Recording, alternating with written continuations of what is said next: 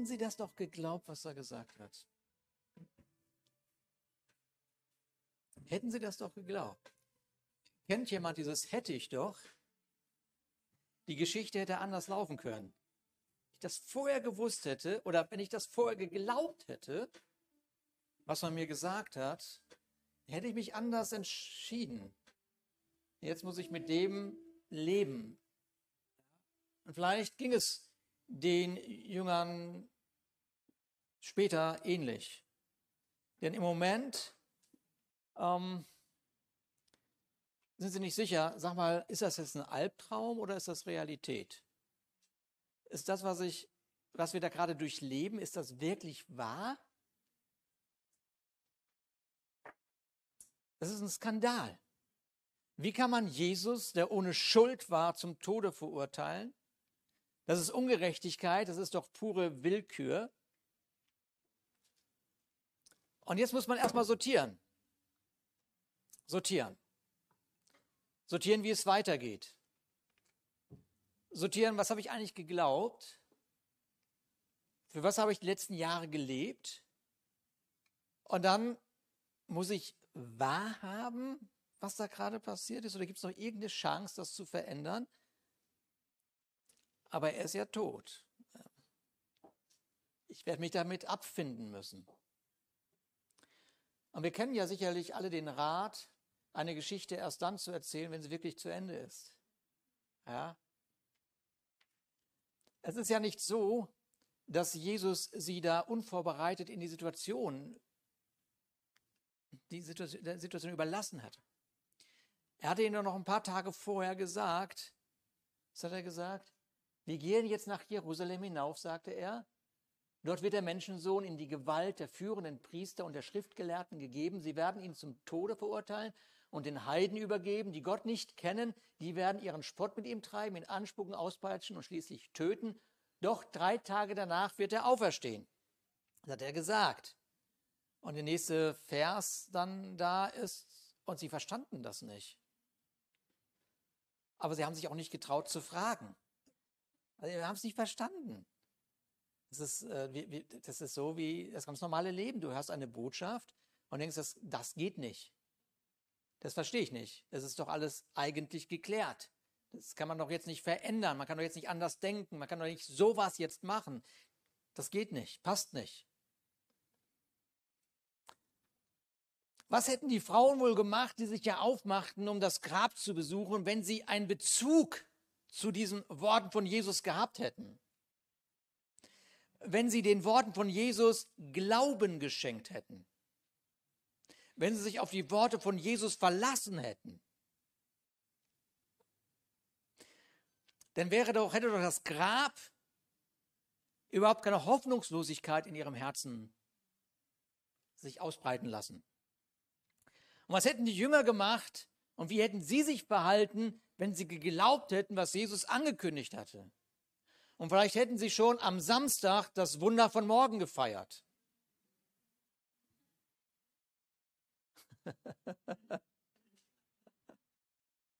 Und irgendwie, während ich das so vorbereitet habe, habe ich gedacht, wie viel hat Jesus mir schon gesagt? Ich könnte das heute schon feiern, was er mir für morgen versprochen hat. Amen.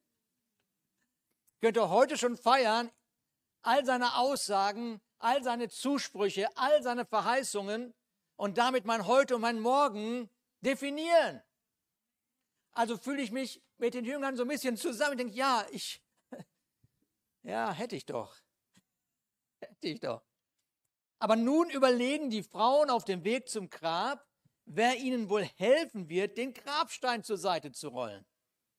Und die Männer gehen es gar nicht los. Lohnt sich nicht.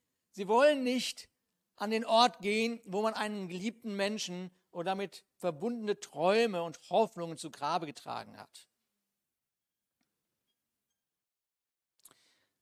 Und das kennen wir doch mittlerweile, dass das, was wir glauben, unsere Erwartungshaltung bestimmt und unsere Reaktion. Nicht, eigentlich muss man sich nicht wundern. Wenn man Hoffnungslosigkeit erwartet, dann redet man hoffnungslos, handelt hoffnungslos. Ja? Und das, was in dem Moment nicht wussten und nicht wahrhaben konnten, wie sehr die Ereignisse des nächsten Momentes ihr Leben so dermaßen auf den Kopf stellt, dass sie eine völlig neue Lebensbotschaft haben würden. Eine völlig neue Lebensbotschaft. Und das ist heute Morgen möglich. Du bist heute Morgen hier im Gottesdienst und das kann ein ganz normaler Gottesdienst sein, ein Event sein, ein gehört sich mindestens zu Ostern, Weihnachten vielleicht auch noch, aber ähm, es kann sowas sein. Oder aber dieser Gottesdienst kann so sehr dein Herz berühren, dass du eine Lebensbotschaft bekommst, die dann heute und morgen bestimmt. Amen.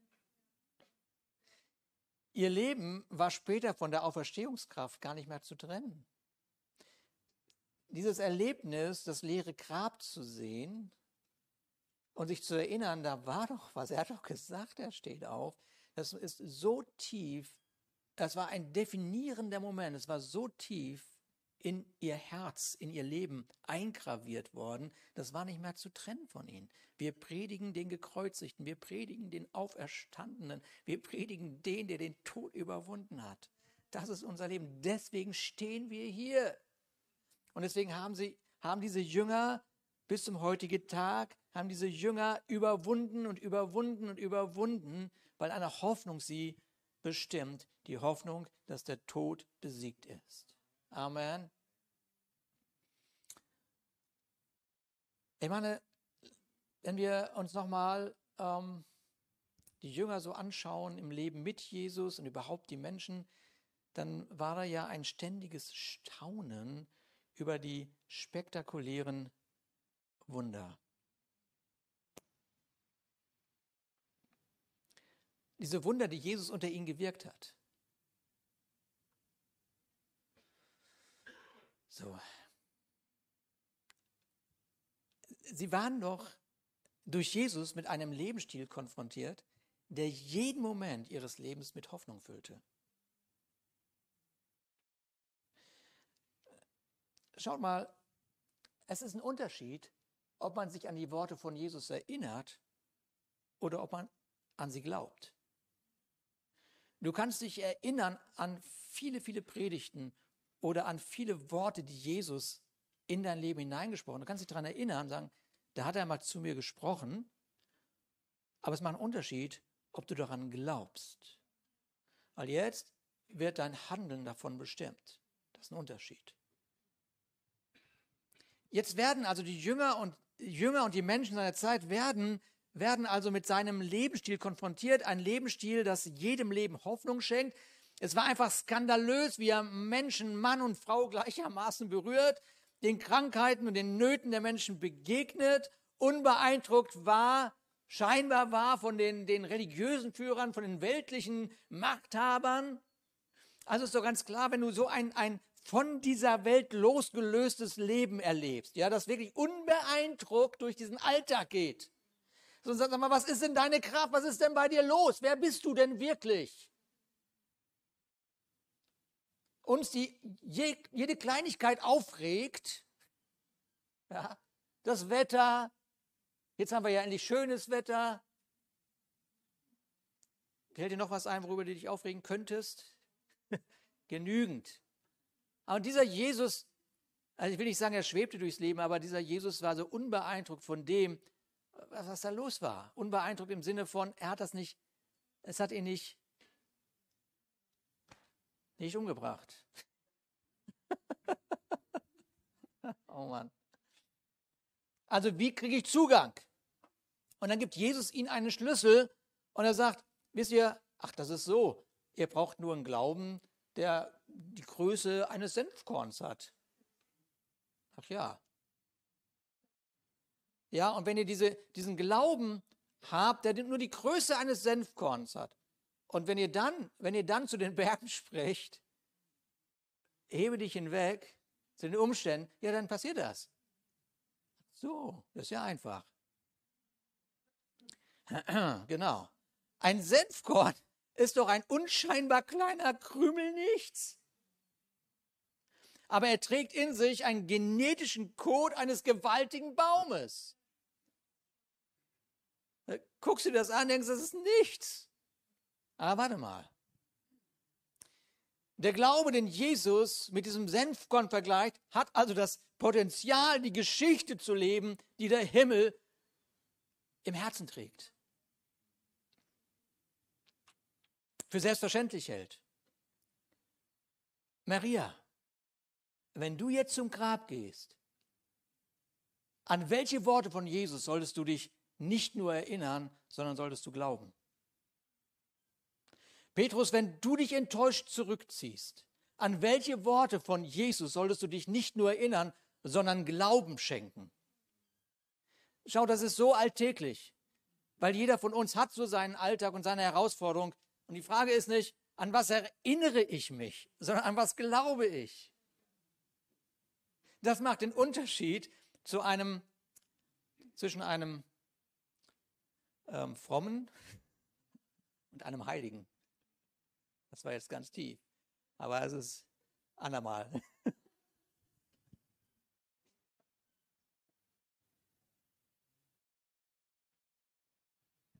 Jetzt sind sie also auf dem Weg mit dem Öl, um ihn zu salben, das, was man machte. Mit anderen Worten, das ist ein Zeichen dafür, dass sie nicht geglaubt haben. Ja? Jetzt haben sie den Schlüssel verloren. Wo ist der Schlüssel? Wo ist der Schlüssel? Und noch vor ein paar Wochen, ich meine, da waren Sie doch dabei. Vor ein paar Wochen waren wir doch in einem Gottesdienst. Ähm, da war doch, da waren doch Freunde da, die gesagt haben: Komm schnell, Lazarus ist krank. Und da haben wir uns doch noch alle gewundert, warum er zwei Tage einfach verstreichen lässt. Was ist nur los mit diesem Jesus? Und dann endlich geht er los, offensichtlich zu spät. Irgendwie eine Parallele. Nur jetzt ist Jesus tot und nicht Lazarus. Und das ist viel schlimmer. Also für die Jünger. Und jetzt, obwohl Jesus ihn in der Geschichte gesagt hatte, dass er die Auferstehung und das Leben ist, also die Auferstehung eine Person ist, ich bin die Auferstehung und das Leben, war für sie die Auferstehung von Lazarus nur ein Event. Seid ihr da? Sie erleben die Auferstehung von Lazarus, was ja schon an sich, das ist schräg. Das, aber, aber, aber, es ist einfach nur ein Event für sie. sie, sie, sie jetzt, wir haben gesehen, wie jemand auferstanden ist. Aber sie haben wohl nicht gehört, dass der, der die Auferstehung veranlasst hat, sagt, ich bin die Auferstehung. Ich bin die Auferstehung. Gibt es einen Gott? Wer ist der Meinung, dass es einen Gott gibt? Es gibt also ein paar heute Morgen hier. Ganz großartig. Gibt es jemanden, der an Jesus glaubt hier? Okay. Ich habe mal eine Frage. Wo ist Jesus denn jetzt? Ja. ja. Okay. Was ist denn dann hier in mir drin? Die Auferstehungskraft.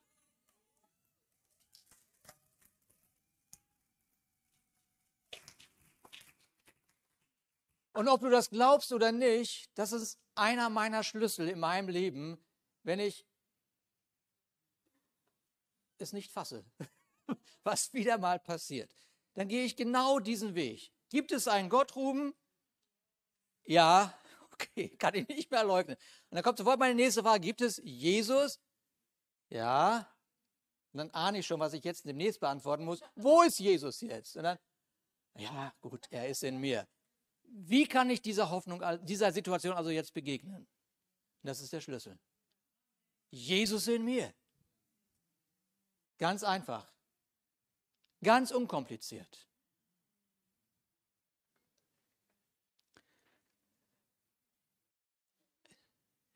Diese tolle Geschichte mit Lazarus, diese Aussage von Jesus, die haben sie nicht mit ihrem Leben verbunden bekommen. Und manchmal geht uns das doch wahrscheinlich auch so. Du hörst eine Predigt, alles cool, tolle Worte, Facebook-Sätze, alles cool. Und dann stehst du da und, und jetzt? Wie, wie geht das da rein? Wie kriege ich das verbunden? Wie kriege ich die Auferstehungskraft auf die Straße?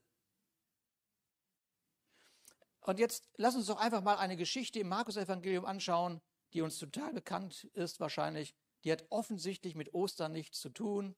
Das liebe ich immer. Geschichten, die nichts mit Ostern zu tun haben, und dann ist plötzlich die Ostergeschichte mittendrin und denkst, huch, Ostern, schon ein paar Tage vorher. Und nach etlichen Tagen, das ist Markus Kapitel 2 von 1 bis 5, nach etlichen Tagen ging er wieder nach Kapernaum, also Jesus, und es wurde bekannt, dass er im Haus war. Ist es bekannt, dass Jesus hier ist oder bist du überrascht? Hallo? Ist bekannt? Okay, okay, das ist gut. Und es versammelten sich viele. Boah, das ist ganz gut. Sieht das hier aus? Aber jetzt ist das Foyer noch leer. Naja, hier in der Geschichte war bekannt, dass Jesus da ist und das Foyer war voll. Nur mal nebenbei. ja, so dass sie nicht Raum hatten und auch nicht draußen vor der Tür. Kannst mal kurz gucken, Joshua, ob draußen der Parkplatz voll ist. Einmal kurz gucken. Ja, geh mal gucken, dann, dann komm mal wieder und sag uns mal Bescheid, was da draußen los ist. Wir sind ja jetzt hier drin in dem Gebäude. Manchmal weiß man ja nicht, was draußen ist. Ne? Dann, und da ist da draußen die Erweckung. Wie sitzt denn hier? Das kann doch nicht angehen. Dann gucken wir mal wieder, kommt noch tauft oder sowas. Na, wo ist er? Ist noch ein bisschen Raum? Okay, okay. Genau. Und es kamen einige, die brachten zu ihm einen Gelebten von Vieren getragen. Und da sie ihn nicht zu ihm bringen konnten, weil der Parkplatz voller Menschen war, ja, deckten sie einfach das Dach auf. Bei uns ist der Himmel sowieso offen, von daher brauchen wir ja keinen. Ne? Amen. Ist der Himmel offen? Okay, gut. Okay, dann ist ja alles gut. Genau. Sie deckten einfach das Dach auf, wo er war, wo Jesus war natürlich. Nicht irgendwo anders. Hätte auch in der Küche sein können, aber direkt da, wo er war. Merkt ihr das? Gruben es auf und ließen das Bett herunter, auf dem der Gelähmte lag. Da nun Jesus ihren was? Ja, also als er ihren Glauben sah, sprach er zu dem Gelähmten, völlig verrückt, mein Sohn, deine Sünden sind dir vergeben. Was habe ich davon? Ich möchte laufen.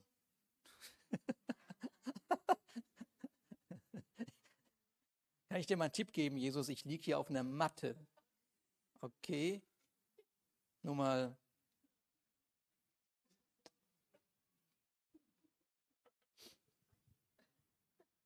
Also vier Freunde tragen ihren Freund zu Jesus und als sie endlich angekommen sind, ist die Tür, durch die sie gerne gehen wollen würden, versperrt. Ja, die Tür ist versperrt. Der normale Weg ist versperrt. Da komme ich nicht durch. Zu viele Menschen, kein Durchkommen zu Jesus. Zu viele Gedanken in meinem Leben, dass ich das Gefühl habe, dass meine Gebete nicht bis Jesus durchdringen. Ist jemand da? Ich, ich komme da nicht hin. Ich, mach, ich lese morgens meine Bibel oder ich bete und irgendwie kannst du ja auch sparen irgendwie. Ist Jesus da?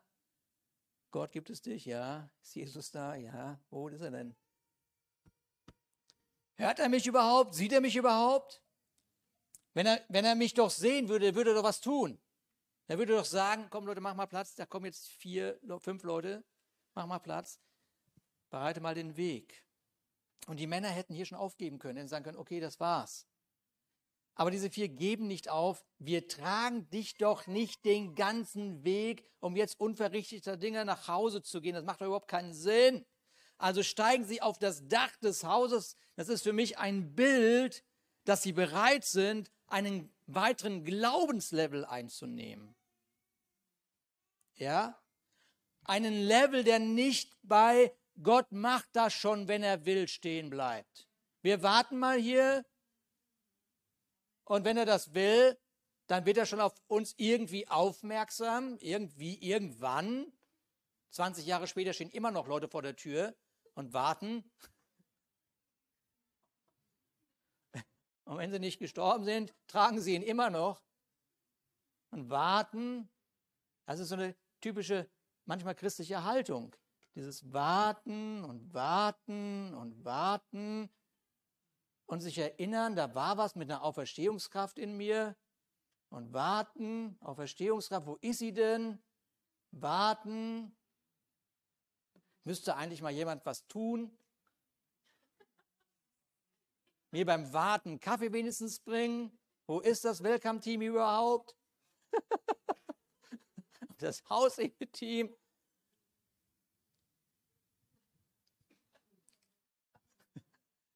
Und so wartet man, bis Jesus sagt, so jetzt kannst du nach Hause kommen.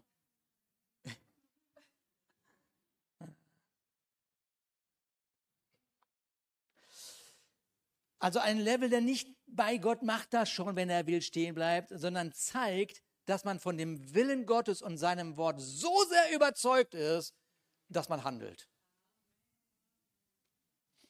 So, und wenn die Tür zu ist, Gut, dann muss ich was anderes machen, weil ich glaube, dass Jesus da ist.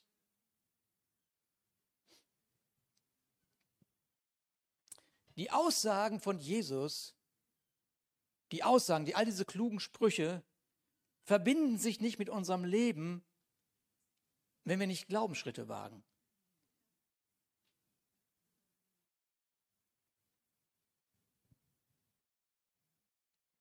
dann ist das schön, dass er was er gesagt hat.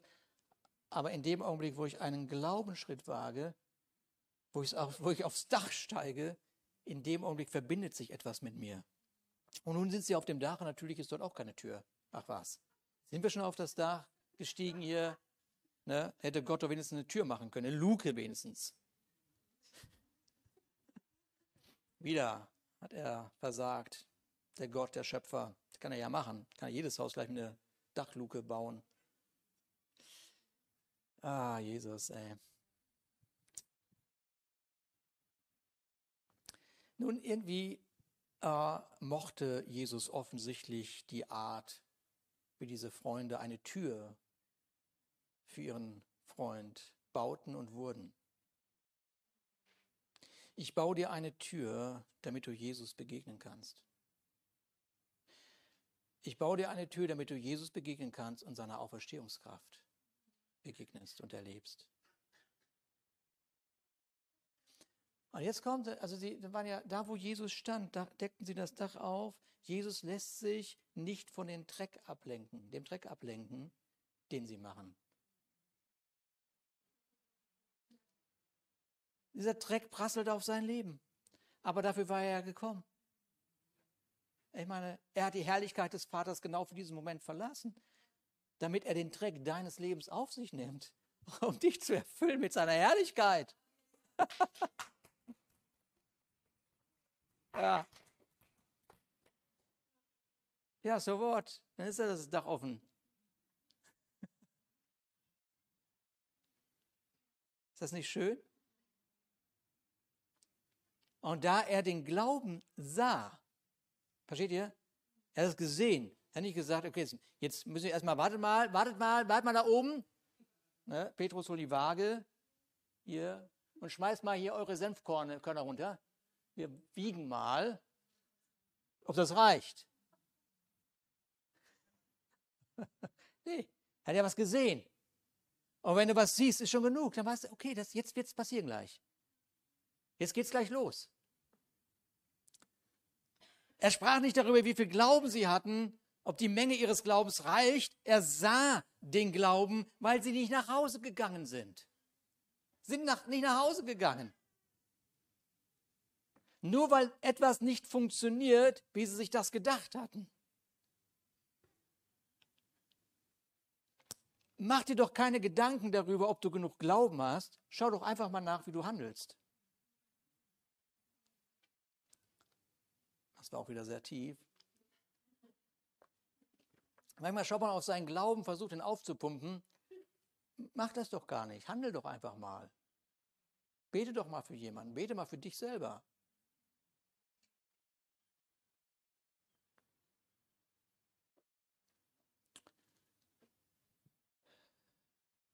Mit anderen Worten, gehst du zum Grab oder zu Jesus, der gesagt hat, er ist die Tür? Auferstehungskraft ist skandalös. ist es skandalös. Am Ende des Tages feiern alle, dass der Mann wieder gehen kann. Alle sind begeistert, das ist ja so offensichtlich. Alle feiern, dass der Mann wieder gehen kann. Aber was feiert eigentlich der Himmel? Was feiert denn der Himmel? Der Himmel feiert die Vergebung, die Jesus dem Mann zugesprochen hat. Ist irgendjemand hier, der noch feiert, dass ihm vergeben worden ist? Ich meine, richtig feiert, mir ist vergeben worden. Mir ist alles genommen, was mich getrennt hat von Gott. Ich meine, ja, das ist doch aber genau das, was du brauchst, damit die Auferstehungskraft wirksam wird. Das ist doch die Grundlage für das, was kommen muss und kommen kann. Die Vergebung von Jesus stellt uns doch gleichzeitig die Auferstehungskraft zur Verfügung. Wenn ich mich also nicht mehr über meine Vergebung freue, muss ich mich nicht wundern, dass keine Auferstehungskraft in meinem Leben stattfindet. Also feiern wir doch heute, wir feiern die Auferstehung, aber wir feiern doch, dass dir und mir vergeben worden ist. Dass hier eine freie Gemeinde ist. Halleluja! Danke, Jesus. Mein Sohn, deine Sünden sind dir vergeben. Einmal mal kurz, für so einen Spruch kommen wir doch nicht. Ich komme doch nicht für so einen Spruch. Ja, dann ist, wo, wo, wo spüre ich das denn? Wo fühle ich das? ja, gut. Manche fühlen das, dass ihnen vergeben worden ist. Manche nicht. Das Offensichtliche war doch eigentlich die nötige Heilung. Warte mal, warte mal, warte mal, warte mal, warte mal, warte mal. Bevor Gott das Offensichtliche für dich tun kann, möchte er etwas in dir tun, damit du tragen kannst, was er dir für dein Leben schenken möchte bevor Gott das Offensichtliche für dich tun kann, das Offensichtliche, was du sagst, da, da, dafür bin ich gekommen. Ich bin gekommen, damit ich von irgendeiner Last befreit werde, ja, von irgendeiner Not befreit werde. Okay, dann sagt Jesus, das ist gar kein Problem. Ich begegne dieser Last. Lass mich aber bitte erst was anderes tun, damit du überhaupt das neue Leben tragen kannst. Und deswegen vergebe ich dir, dass du dich gegen mein Leben gestellt hast. Und jetzt, wo ich dir Vergebung zugesprochen habe, jetzt, jetzt, jetzt kann ich das Offensichtliche tun. Hat es irgendjemand schon mal in dieser Reihenfolge erlebt? Vier. Gut. Anderen überlegen noch, in welcher Reihenfolge das war. Äh, der, der, der Joscha, der hat heute in dem Vorgebet hier meine Predigt eigentlich vorweggenommen, weil er sagte, Jesus, die, die Jünger kommen zu Jesus ganz voller Freude, total aufgeregt. Hey, hey, Jesus, es funktioniert. Die, wir können Dämonen austreiben. Wir können der Not begegnen. Das ist total cool. Ja.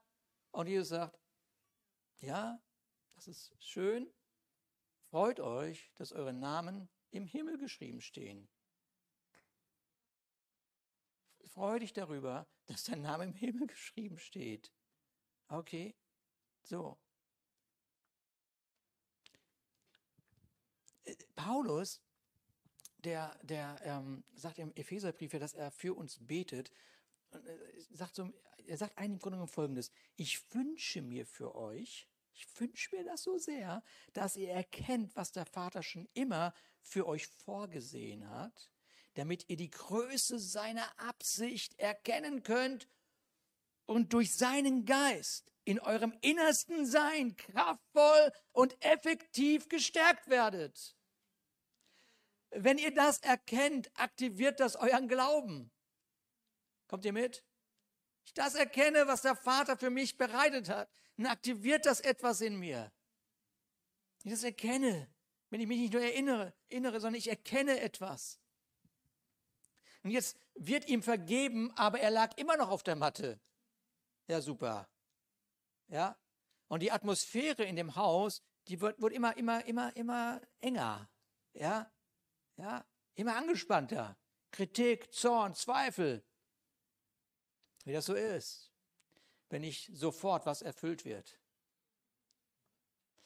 Und jetzt sagt Jesus Folgendes. Er sagt, damit ihr aber wisst, dass der Menschensohn Vollmacht hat, Sünden zu vergeben auf Erden, sprach er zu dem Gelähmten, ich sage dir, steh auf, nimm dein Bett und geh heim.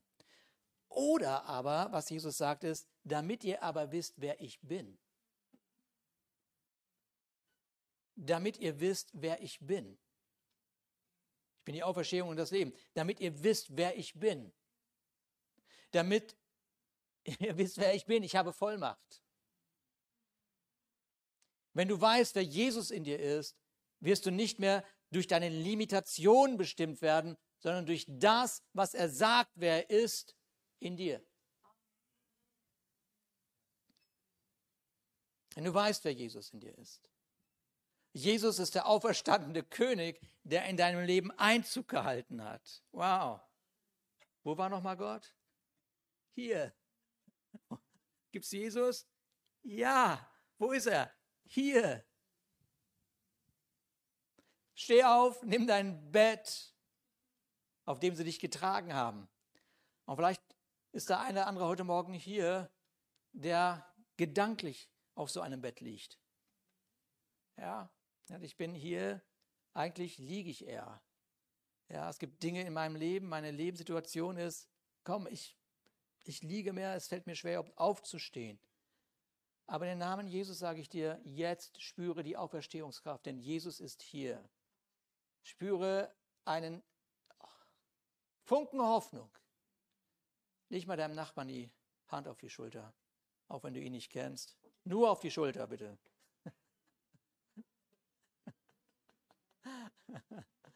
ja, danke Jesus. Danke Jesus. Vater, wir danken dir, dass deine Auferstehungskraft in uns ist. Halleluja. Danke Jesus. Vater, uns ist vergeben worden, damit dein Geist in uns Einzug halten konnte. Und ich danke dir, dass die Kraft Gottes, deine Kraft, jetzt in mir wirkt. Danke, Jesus. Danke, Jesus. Danke, Jesus. Halleluja, Jesus. Und jetzt steht er auf. Ist ja klar. Ist ja klar. Also wenn Jesus in mir ist, kann ich aufstehen. Lass uns mal aufstehen. Wow, ich kann aufstehen.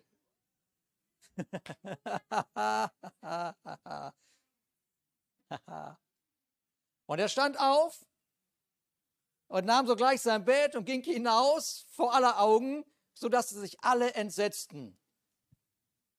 Genau das soll passieren. Die, denen du heute Morgen gesagt hast, ja, ich gehe mal im Gottesdienst, mal gucken, was da so los ist, die werden sich entsetzen, wenn du hier rausgehst. Also sagen, wer bist du denn? Was ist denn, was ist denn da drin passiert? Was ist denn da drin passiert? Was ist denn da passiert? Ich muss da auch mal reingehen. Wow. Und sie fingen an, diesen Gott zu preisen, der die Vollmacht hat, Sünden zu vergeben und den Menschen zu sagen, steh auf, nimm dein Bett und geh. Mm, danke, Jesus. Jesus Christus, Jesus Christus. Wow, Jesus.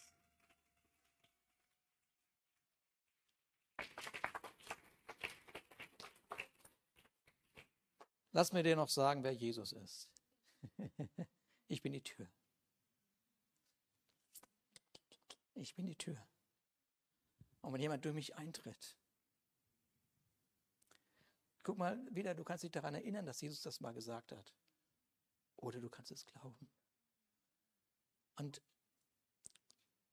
und das kann für dich, der du jahrelang schon im Glauben bist, genauso gelten für, für den, der heute vielleicht zum ersten Mal da ist und sagt, gibt es Jesus oder gibt es ihn nicht? Ja, also okay, Jesus ist die Tür des Lebens. Und ich da durchgehe, werde ich gerettet. Ja, werde ich gerettet aus diesen Umständen. Ich durch die Jesus-Tür gehe. Ich gehe durch die Jesus-Tür. Und dann guck mal hier, dieser Jesus, schau mal, was da steht. Dieser Jesus, der, der, der, der hält dich nicht geklammert und sagt so, jetzt bist du aber in einer Sekte in mir. aber was er sagt ist, kannst wieder rausgehen. Aber weißt du, was du jetzt findest, wenn du rausgehst? Gute Weide. Ein gutes Leben. Und deswegen rennst du wieder rein in Jesus. Jesus, ich war da draußen, da gibt es einiges zu tun. Ja, ich weiß.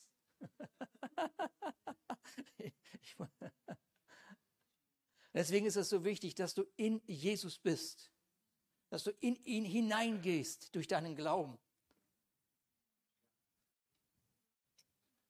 Der wird ein- und ausgehen und sein Leben wird richtig gut. Sein Leben wird richtig gut. Halleluja.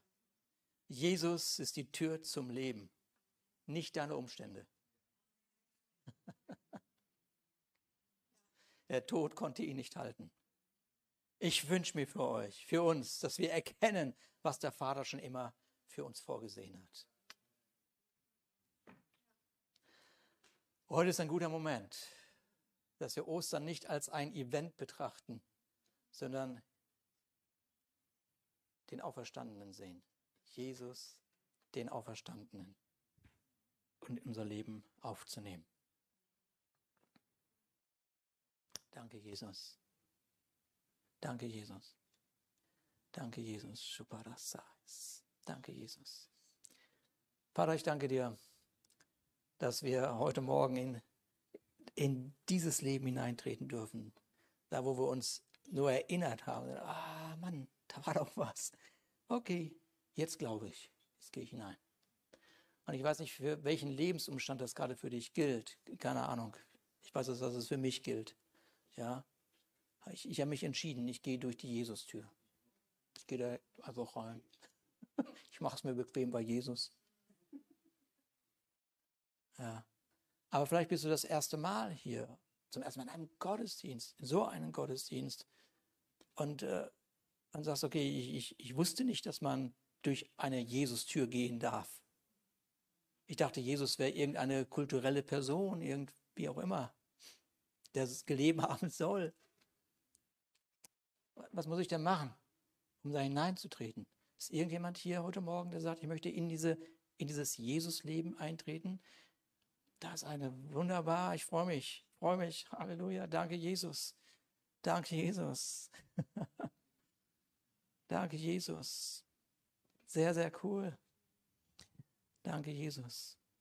Wir machen, wir machen es denjenigen, die sich gerade gemeldet haben, ganz, ganz einfach. Guck mal, wir beten einfach mit dir gemein, mit euch gemeinsam ein Gebet, wo wir bekennen, dass wir durch diese Jesus-Tür eintreten. Und das betest du einfach laut mit. Und dann wirst du ein neues Leben erleben. Und diejenigen, die es heute zum ersten Mal machen, kommt den nach dem Gottesdienst einmal zu uns, zu mir nach vorne. Und dann, ja, und der, der da hinten da auch war. Und dann gibt's, äh, gebe ich euch ein kleines Buch, wo ihr das Ganze so ein bisschen nachlesen könnt. Vater, wir kommen heute Morgen zu dir. Wir danken dir, dass du die Tür zum Leben bist. Wir bitten dich um Vergebung aller Schuld.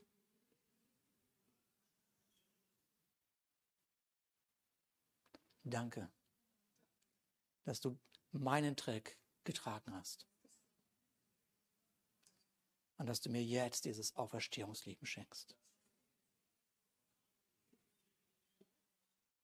Danke, dass du mich füllst mit deinem Geist. Ich bin dein Sohn oder Tochter, wenn du Tochter bist. Und jetzt feiere ich das Auferstehungsleben. In Jesu Namen. Amen.